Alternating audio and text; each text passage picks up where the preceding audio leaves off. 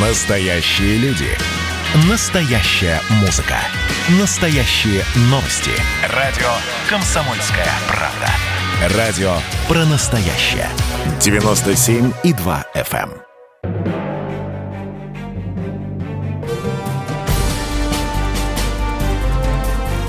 Однажды в Советском Союзе. Невероятная история Михаила Горбачева. Аудиоверсия книги Николая Андреева. Читает Владимир Левашов. И тут не кстати Нобелевская премия.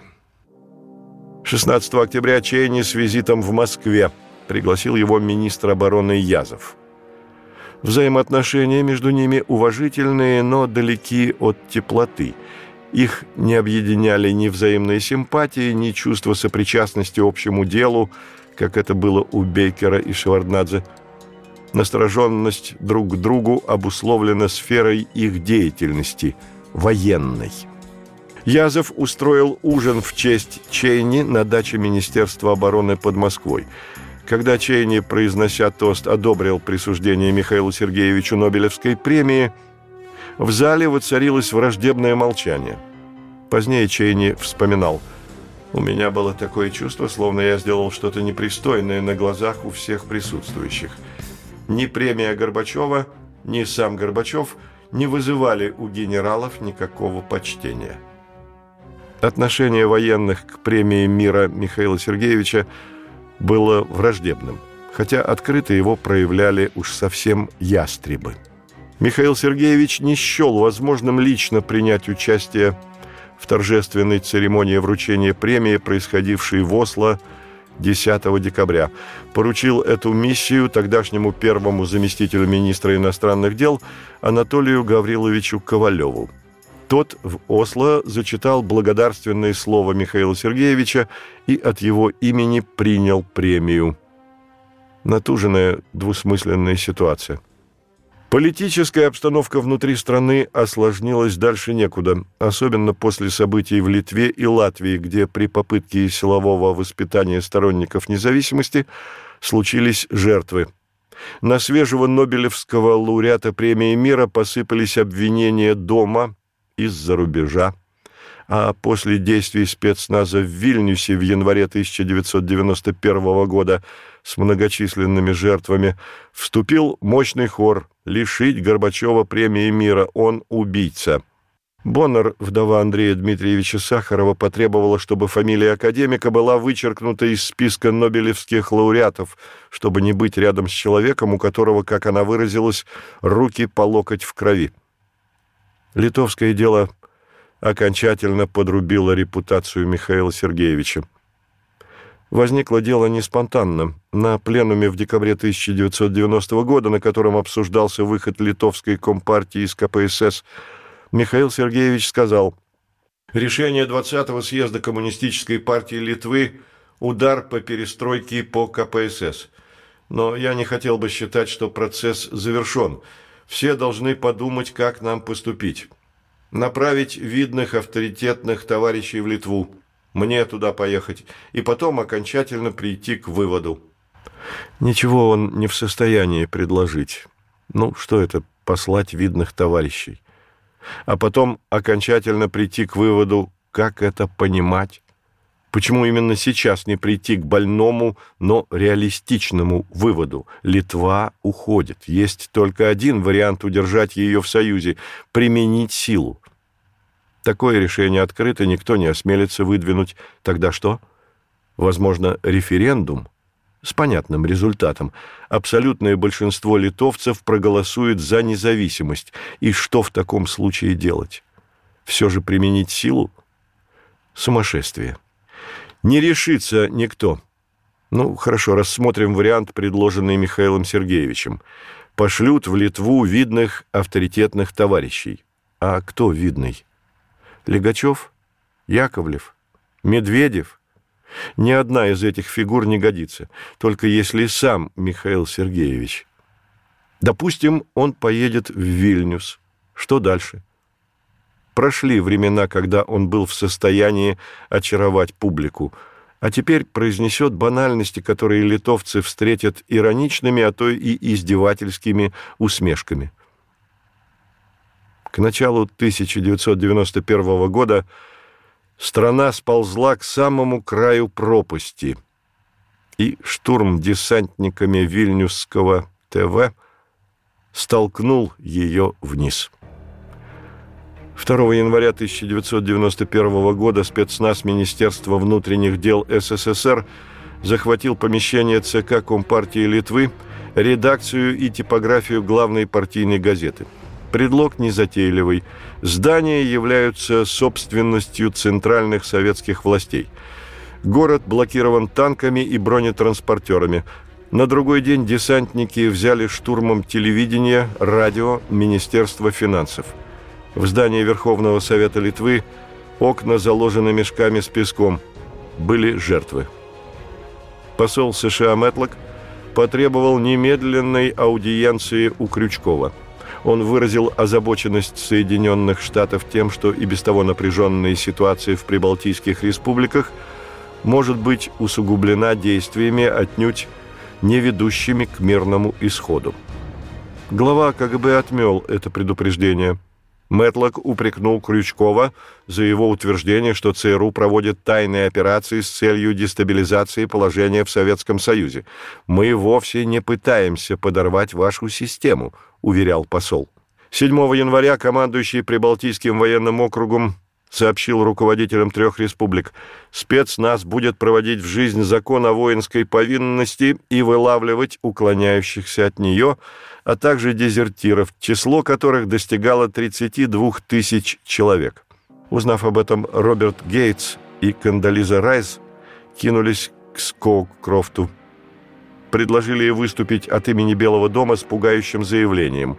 Генерал заколебался, США требовалась поддержка СССР в ООН для создания коалиции в Персидском заливе, чтобы свергнуть Саддама Хусейна. Скоукрофт предупредил Буша и Бейкера, что кризис в Прибалтике может вырвать Советский Союз из коалиции – а президент опасался другого. Его молчание по поводу новых акций военных в Прибалтике может быть расценено американским обществом и союзниками по НАТО как одобрение агрессивной политики Михаила Сергеевича. Был уговор между Михаилом Сергеевичем и Бушем встретиться в Москве в феврале. Президент попросил Бейкера предусмотреть вариант – отложить встречу, но попросил это не должно выглядеть, будто американцы хотят нанести удар по Михаилу Сергеевичу. Пресс-секретарь Белого дома Фитцуотер сказал прессе, ввод советских военных частей в Прибалтику – акт провокационный, предложил советскому правительству прекратить попытки запугивания народов, стремящихся к свободе, и вернуться к переговорам. ТАСС заклеймил американское заявление – назвав его наглым вмешательством во внутренние дела Советского Союза. Повеяло холодной войной. Когда десантники высадились в Литве, Мэтлок напросился на встречу с Шахназаровым. Помощник Михаила Сергеевича сказал, что применение силы в Прибалтике оправдано. Защищали закон и порядок, а вину за создание кризиса взвалил на экстремистов – Посол отмел его аргументы. В Прибалтике не экстремисты, а свободолюбивые народы, поэтому с ними нужно строить отношения не с позиции силы, а путем диалога. Скоукрофт и Гейтс прорабатывали вариант послать Михаилу Сергеевичу письмо за подписью Буша, аннулирующее пакет программ по экономической помощи и сотрудничеству. Но Буш предпочел выждать чтобы дать Михаилу Сергеевичу возможность выпутаться из ситуации в Вильнюсе. Михаил Сергеевич выступил в Верховном Совете. Он отрицал свою ответственность за кровопролитие. Виновниками трагедии он назвал Ландсбергиса и литовских националистов, которые, как он утверждал, устроили конституционный переворот – Игнатенко, Яковлев и Примаков уговаривали Михаила Сергеевича съездить в Вильнюс, возложить венок к могилам погибших, выступить с покаянием в Верховном Совете Республики, пойти в коллективы. Михаил Сергеевич вроде бы согласился, сказал, сделайте к утру тексты выступлений. Написали, утром положили ему на стол. Михаил Сергеевич сделал вид, что никакого разговора накануне не было, из чего Игнатенко сделал вывод, Михаил Сергеевич не дезинформирован, как думают многие, а осуществляет некий план запугивания прибалтов. В Вильнюс не вылетел. По ТВ Михаил Сергеевич выступил только через неделю. Слова произнес расплывчатые. Он пытался продемонстрировать стальную волю, к чему был не способен ни по характеру, ни по своему политическому менталитету. Михаил Сергеевич растерялся, услышав о выступлениях Буша, Коля, Митерана, заявивших, что события в Вильнюсе подорвали не только предоставление экономической помощи Западом, но и положение советского президента в сообществе мировых лидеров. Радио захлебывается от оскорблений и обвинений Михаила Сергеевича. Хлесткие выражения Горбачев и его клика. Горбачев – величайший лжец нашего времени. Горбачев обманул Ельцина. Режим пакостный, преступный. Преступнику Горбачеву служить не буду. Горбачев подбирается к российскому парламенту. Вильнюс – это дело рук марионеточного комитета национального спасения Литвы, который прикрывает Горбачев. Читает Владимир Левашов. Святослав Федоров прогнозирует. Уже готова баржа для меня, Собчака, Попова, чтобы отправить за рубеж. Намек на высылку Лениным философов в 1922 году. Заявил, что положит свой депутатский мандат от Красной Сотни. Призывы в знак протеста против действий Михаила Сергеевича сдавать партбилеты. Депутаты Афанасьев, Старовойтова, Черниченко, Станкевич – организовали митинг на Красной площади. Прошли во главе манифестации по улицам, подняв свои депутатские удостоверения. Толпа скандирует «Свободу Литве! Позор палачам!».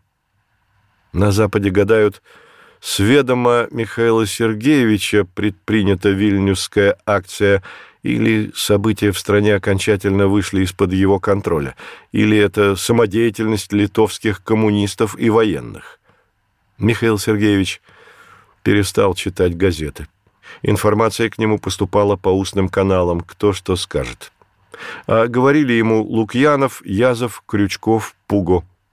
Таков на тот момент круг его реальных советников и информаторов. Черняев с изумлением обнаружил, появился секретный отдел информации, который держит при себе Болдин.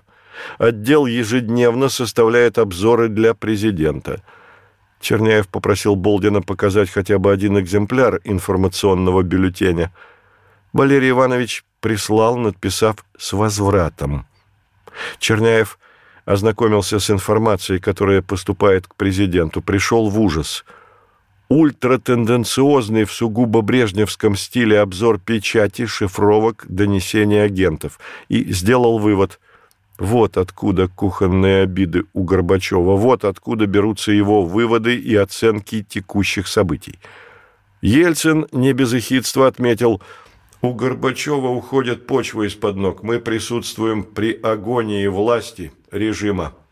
В «Нью-Йорк Таймс» статья о Михаиле Сергеевиче в грязной риторике времен Холодной войны диктатор, лжец ведет двойную игру в Персидском заливе, обвел вокруг пальца Америку с разоружением. Верить ему нельзя. А Михаил Сергеевич так верил американцам. Он временами чувствовал, что не такие уж они и друзья в Белом доме за океаном, но продолжал верить, что в силе провозглашенное им новое мышление, что дружба между ним и Бушем что-то значит. Не тут-то было. Срабатывала вековая логика традиционной политики – где сила, богатство, где интерес, там и право. Михаил Сергеевич оказался идеалистом-мечтателем. Поверил, что человеческое измерение станет основой мировой политики, а на самом деле все обречены дружить с Америкой, чтобы она не предприняла, подчиняться ее диктату.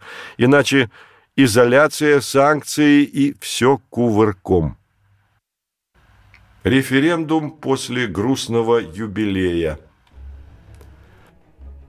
1 марта началась забастовка шахтеров. Одно из требований – отставка президента. В воспоминаниях Михаил Сергеевич рассуждает – Выступления шахтерских коллективов сыграли роковую роль в судьбе Союза. Ничто так не подорвало позиции Центра и моей лично, как президента. По форме они были направлены на защиту интересов трудящихся одной из самых тяжелых отраслей производства, а по сути оборачивались дискредитацией политики перестройки и с коварнейшим политическим мастерством использованы идеологами радикал-демократов как таран, разрушающий стены осаждаемой ими крепости. Мы недооценили это. Забастовки грянули в канун 60-летия Михаила Сергеевича. Грустный то был юбилей, печальный. Пришли поздравить члены Политбюро, министры, депутаты, писатели, журналисты. Много цветов, обращений, телеграмм. Поздравила газета «Рабочая трибуна». «Комсомольская правда» опубликовала приветствие от бюро ЦК ВЛКСМ. Недобрую подборку высказываний Михаила Сергеевича напечатала «Вечерняя Москва». Михаил Сергеевич устроил скромный фуршет для командного состава. Кравченко вспоминает накрыт стол, за которым собрался узкий круг руководителей. По сути, там собрались люди – которые через пять месяцев вошли в состав ГКЧП. На столе закуска в очень ограниченном ассортименте. Выпили по три рюмки, поздравили Михаила Сергеевича, пожелали доброго здоровья ему, Раисе Максимовне, матери. Он расчувствовался, сказал, что надо бы к матушке заехать, навестить. Вспомнил родителей, которые, слава богу, наделили его хорошим здоровьем, иначе не выдержал бы всех нагрузок благодарил товарищей за то, что тепло отнеслись. Продолжалось не более 30-40 минут. Меня поразила чрезвычайная скромность, с которой был отмечен юбилей. Причем это не было какой-то показухой, игрой на публику. Все было просто, естественно, по-дружески. И также естественно, по-дружески участники фуршета сообразят путь немного дружественнее и естественнее отметили юбилей Михаила Сергеевича сотрудники президентского аппарата, помощники, советники. Собрались в телевизионной комнате. Михаил Сергеевич появился в веселом расположении духа. Сразу же, ну, кто произнесет первую речь, выдвинулся Яковлев, открыл папку и начал читать текст, составленный Черняевым и Шахназаровым. После первого абзаца Михаил Сергеевич отобрал папку, захлопнул ее, положил на стол, сказал Яковлеву «Говори, Саша, своими словами». Яковлев стал говорить своими словами. Получилось намного душевнее. Михаил Сергеевич всех пообнимал, позвал в кабинет. Там стол с бокалами и бутербродами. Выпили. Завелся непринужденный теплый разговор – Михаил Сергеевич ударился в воспоминания, говорил складно, прочувственно, как это бывает, когда у него хорошо на сердце, и когда перед ним понимающие и принимающие его люди. Текст поздравления все же зачитали. «Дорогой Михаил Сергеевич, обычно в таких случаях говорят, на вашу долю выпала миссия, и далее следуют соответствующие слова, но в данном случае не совсем так». Вы сами с огромным личным риском взяли на себя великое историческое бремя, сделали это ради своего народа, ради достоинства и блага страны, движимой совестью и стыдом за состояние, в которое ее завели ваши предшественники. Шесть лет назад трудно было представить, что вам удастся сорвать этот материк с намертво забитых заклепок. Вас и это не испугало, хотя и заставляет переживать в десятикратном размере свою ответственность за все, что происходит. История занесла вас на свои самые значительные страницы, и этого никому никогда не удастся ни перечеркнуть, ни замазать. Доверчивость и любовь к людям вас часто подводят, но это от большой души, и это тоже вызывает восхищение вами, как и ваша непредсказуемость – которые сродни народу, от которого вы произошли. Мы горды принадлежностью не только к эпохе, отныне навсегда связанной с вашим именем, но и тем, что судьба определила нам быть в это время возле вас и работать для страны в атмосфере доброжелательности, духовной раскованности, интеллектуального напряжения, которую вы вокруг себя создаете. Мы верим вам, с тем и победим. Вера осталась, победить не удалось. Впрочем, локальную победу на референдуме о судьбе Советского Союза он одержал. Референдум. Как же на него надеялся Михаил Сергеевич? Надеялся сохранить союз на фундаменте воли народа. Ни разу за 73 года советская власть не поинтересовалась мнением народа. Хотя, проведи референдум Сталин или Брежнев, можно было быть уверенным, что абсолютное большинство одобрило бы любую формулировку. Михаил Сергеевич вспоминает – много споров вокруг формулы всенародного опроса. Долго обсуждали ее с помощниками, рассматривали на Совете Федерации, на заседаниях Верховного Совета.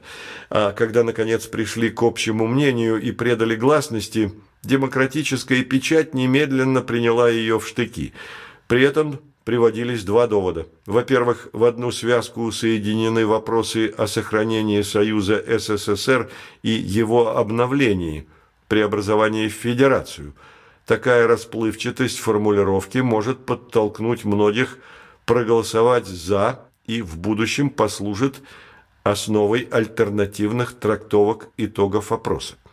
А другой довод заключался в том, что воля народов малых республик будет искажена, поскольку в численном отношении их население несопоставимо с населением России – русские люди, скорее всего, выскажутся за сохранение Союза, и это решит дело. Читает Владимир Левашов. Резон в сомнениях демократической прессы был. Подозрительно сама формулировка вопроса. Перед гражданами Советского Союза был поставлен вопрос – Считаете ли вы необходимым сохранение Союза Советских Социалистических Республик – как обновленной Федерации равноправных суверенных республик, в которой будут в полной мере гарантироваться права и свободы человека любой национальности. Вопрос вызывает множество, прошу прощения за тавтологию, вопросов. Непонятно, что такое обновленная федерация. Зачем обещать, будут гарантироваться права и свободы, это и так ясно. Почему еще и добавлено «любой национальности»? Неужели можно предположить, что какой-то национальности не будут гарантированы права и свободы? И, наконец, почему не ограничиться простым Считаете ли вы необходимым сохранение Союза Советских Социалистических Республик? Все. Никаких пояснений, разъяснений, обещаний не требуется. Четкий, внятный вопрос который предполагает столь же четкий и внятный ответ «да» или «нет». И тогда у противников референдума были бы выбиты все козыри, и не возникло бы оснований для трактовки результатов всенародного опроса. Разъяснения Михаила Сергеевича неубедительны. Упоминание об СССР не содержит в себе никакого подвоха, никакой задней мысли. Это очевидно из того, что к тому времени был готов проект договора о Союзе суверенных государств.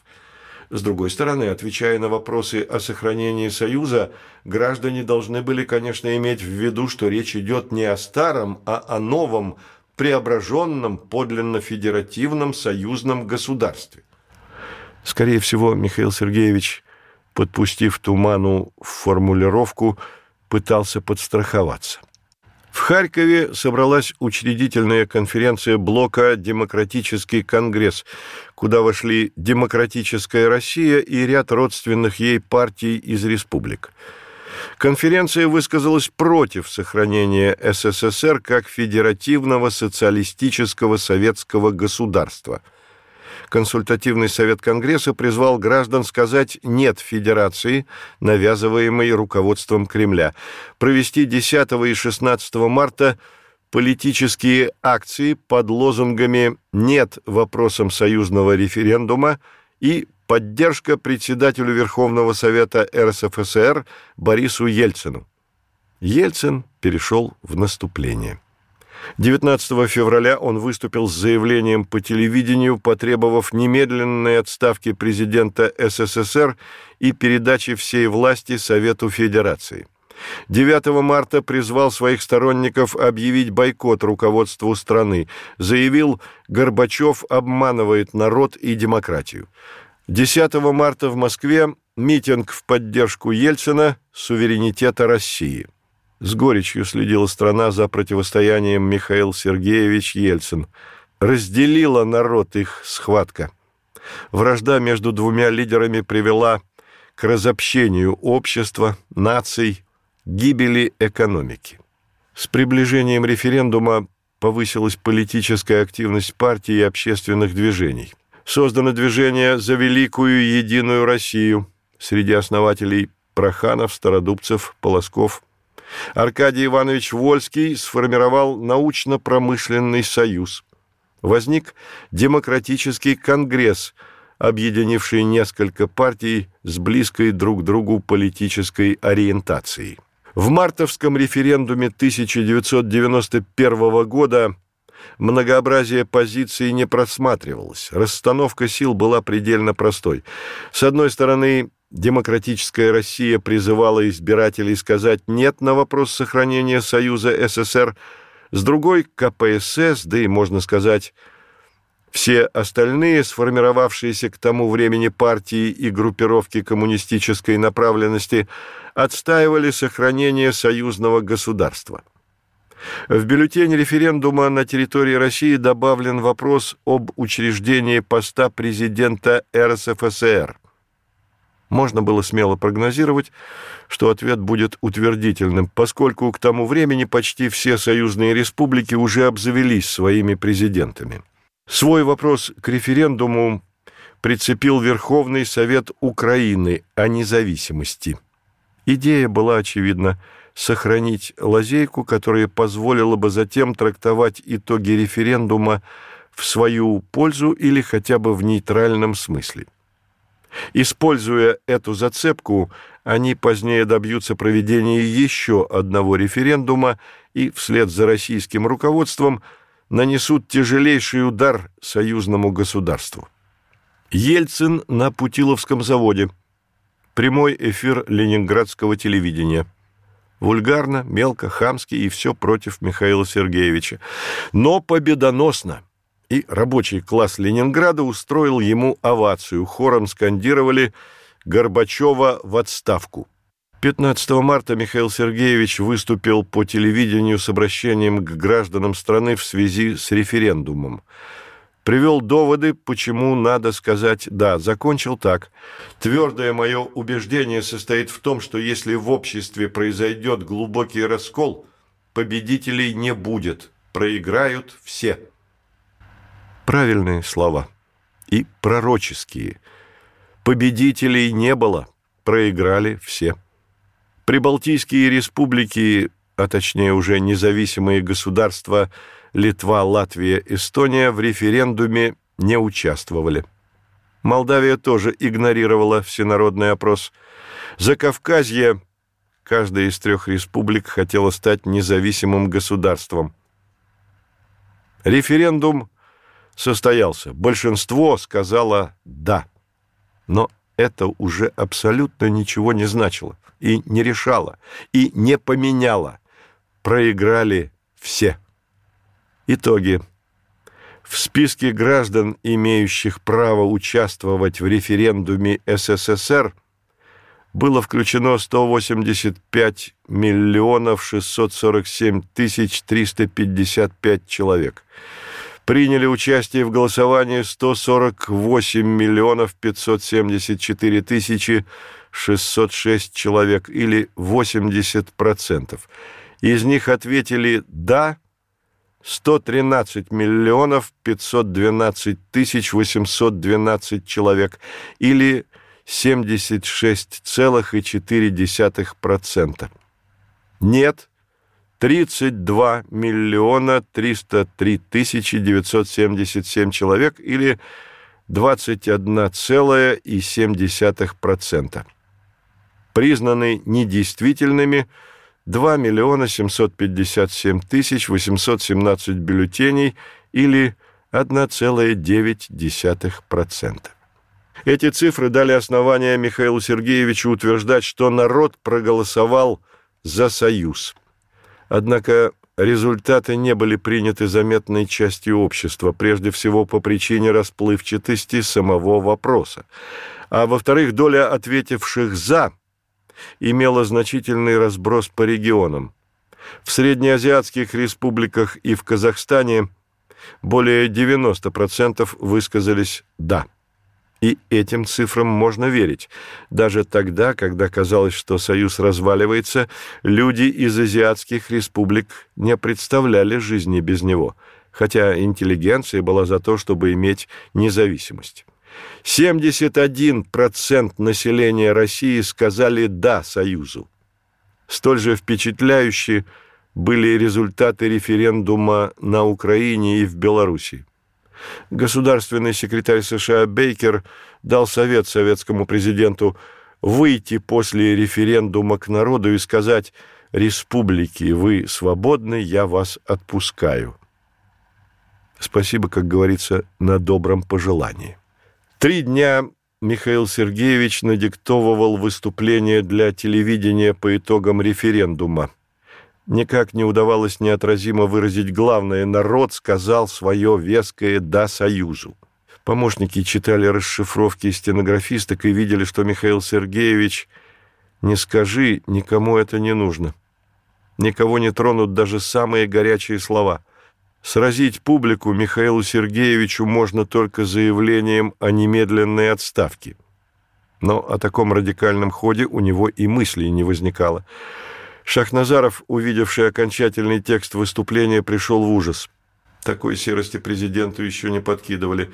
И беда в том, что Михаил Сергеевич перестает чувствовать серость, утрачивает ощущение реакции аудитории, видимо, в полной растерянности. Он действительно был в растерянности. Вечером позвонил Черняеву. «Что, Толя, дальше-то делать?» Помощник не сразу нашелся, что ответить. Сказал то же самое, что до этого.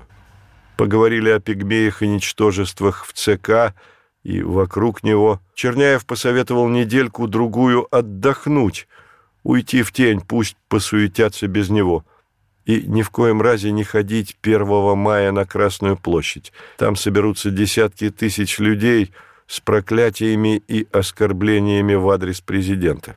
Михаил Сергеевич отмолчался. Читает Владимир Левашов. «Не уходите, хуже вам будет». Итоги референдума укрепили Михаила Сергеевича в убежденности, ему по силам довести до победы преобразования государственного устройства страны. В узком кругу несколько раз обсуждали обстановку, и Михаил Сергеевич принял решение ускорить подготовку и подписание союзного договора. Собрал руководителей союзных республик, пока что еще союзных.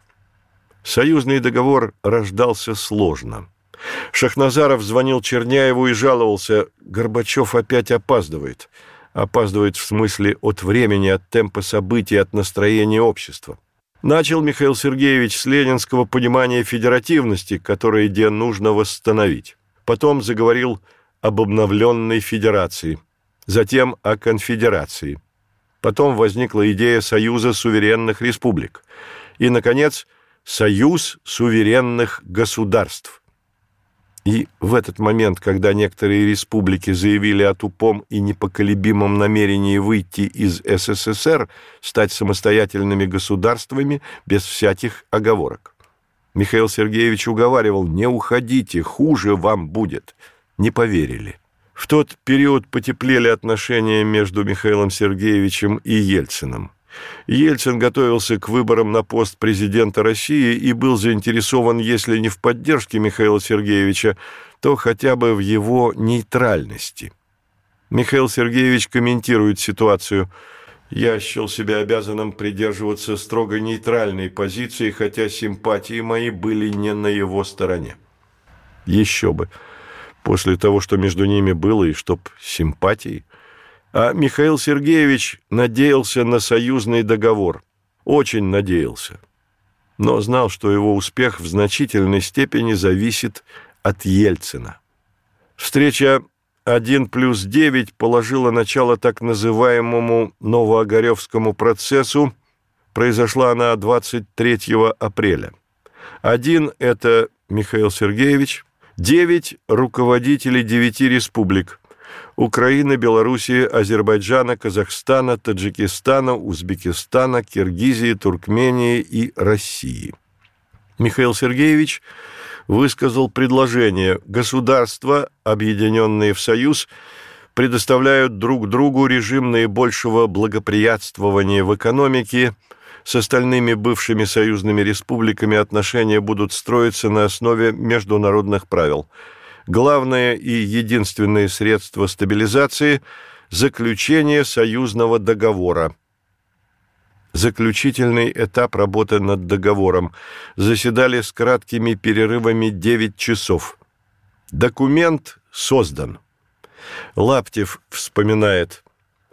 Спустились на первый этаж в столовую и только здесь поняли, что многомесячная работа завершена, и даже поздравили – друг друга. По правую руку от Горбачева сел Ельцин, слева Лукьянов. Президент распорядился подать напитки. Официанты принесли водку и коньяк. Мы подняли бокалы за окончание исторического дела. За столом атмосфера согласия. Все выглядели довольными и счастливыми, а Горбачев больше всех. Уже за полночь стали разъезжаться по домам. Помню, шел очень сильный дождь, Охрана сопровождала нас к машинам под зонтами. Вспомнилась народная примета «Дождь к богатству и урожаю». Ни богатства в результате ни урожая не принес договор. Михаил Сергеевич пишет в воспоминаниях, у него появилась надежда. На следующий день в печати опубликовано совместное заявление президента СССР и руководителей девяти республик – о безотлагательных мерах по стабилизации обстановки в стране и преодолению кризиса. КПСС еще подавала признаки жизни, но только лишь для того, чтобы оттоптаться на Михаиле Сергеевиче. Собрали в июле пленум ЦК 1991 года, как позже оказалось, последний. Михаил Сергеевич выразился выспренно – это была финальная схватка сторонников нового мышления с ортодоксами. Да ничего подобного. В головах у партработников бродили другие мысли.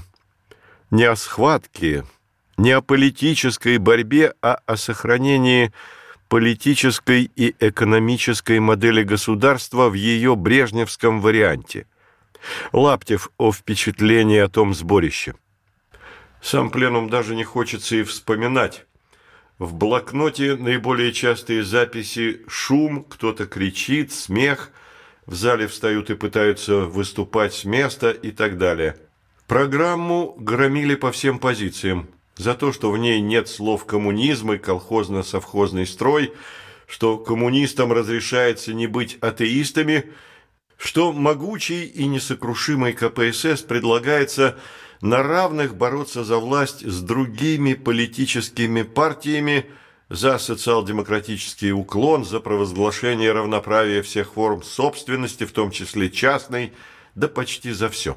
Впрочем, даже если бы она была идеальной, шума и крика было бы не меньше.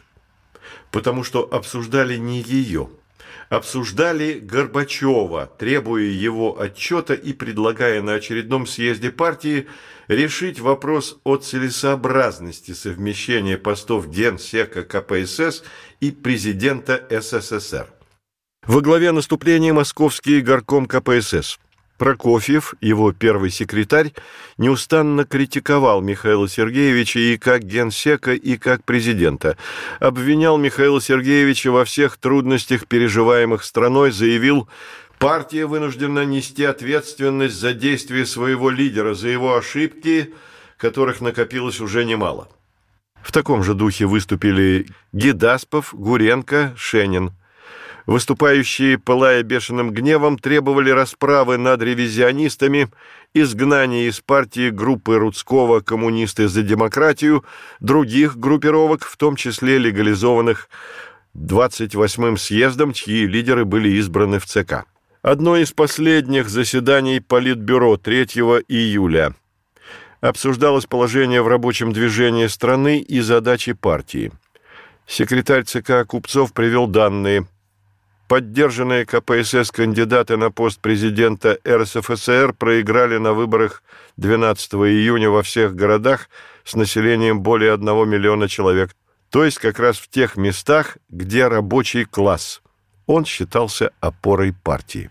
Михаил Сергеевич призвал членов Политбюро и секретарей ЦК не отсиживаться в столице, чаще выезжать в народ, бывать на предприятиях, в трудовых коллективах, смелее вступать в политическую полемику, при этом не скатываться на позиции хвостизма и популизма, чем стали грешить многие партработники, перехватывая стили и методы демократов. Партия может восстановить авторитет в обществе только в том случае, если решительно поддержит назревшие реформы. Какой он все же трогательный и наивный. Идти в народ, хвостизм, популизм. Начинается самый драматический этап в жизни страны, в судьбе Михаила Сергеевича. Предупреждения поступали со всех сторон. Вопрос о чрезвычайных мерах поднимался не раз. На заседании Политбюро осенью 1990 года шел разговор о ситуации в стране – она представлялась катастрофической. Крючков предложил ввести чрезвычайное положение по всей стране. Он уверял, это встретило бы одобрение значительной части общества. Надоели анархия, бардак, безвластие, вранье прессы, разгул, демагогии. Взял слово Бакатин, тогда он был министром внутренних дел, сказал, что ему стыдно за партию, у которой в Политбюро такие члены, которые мыслят только категориями чрезвычайщины. Михаил Сергеевич промолчал. Все накинулись на министра. Как он смеет учить Политбюро? Прозвучало предложение, не пора ли его снять. Михаил Сергеевич спросил Бакатина, не согласится ли он на пост заместителя председателя Совета Министров отвечать за национальные проблемы – Бакатин отказался, вскоре его сняли. Позже выяснилось, Михаил Сергеевич поверил Крючкову, который докладывал ему, Бакатин переметнулся к демократам, потакает сепаратистам, собирается деполитизировать милицию. А уж такого преданного сторонника, как Бакатин, Михаилу Сергеевичу надо было еще поискать. Но идея чрезвычайщины созревала. Созревала в народе. Виктор Астафьев прислал из Красноярска телеграмму «Москва, Кремль, Верховный Совет президенту Горбачеву. Разгул преступности в стране переходит в террор. Вы, как всегда, медлите и опаздываете с принятием решительных мер. Народ вооружается, и когда кончится его долготерпение, он повернет оружие против вас – вашего бездейственного правительства против растерянно притихшей армии и сметет всех вас. Вот тогда начнется хаос, какого еще свет не видывал. Когда-то уважавший вас Виктор Астафьев.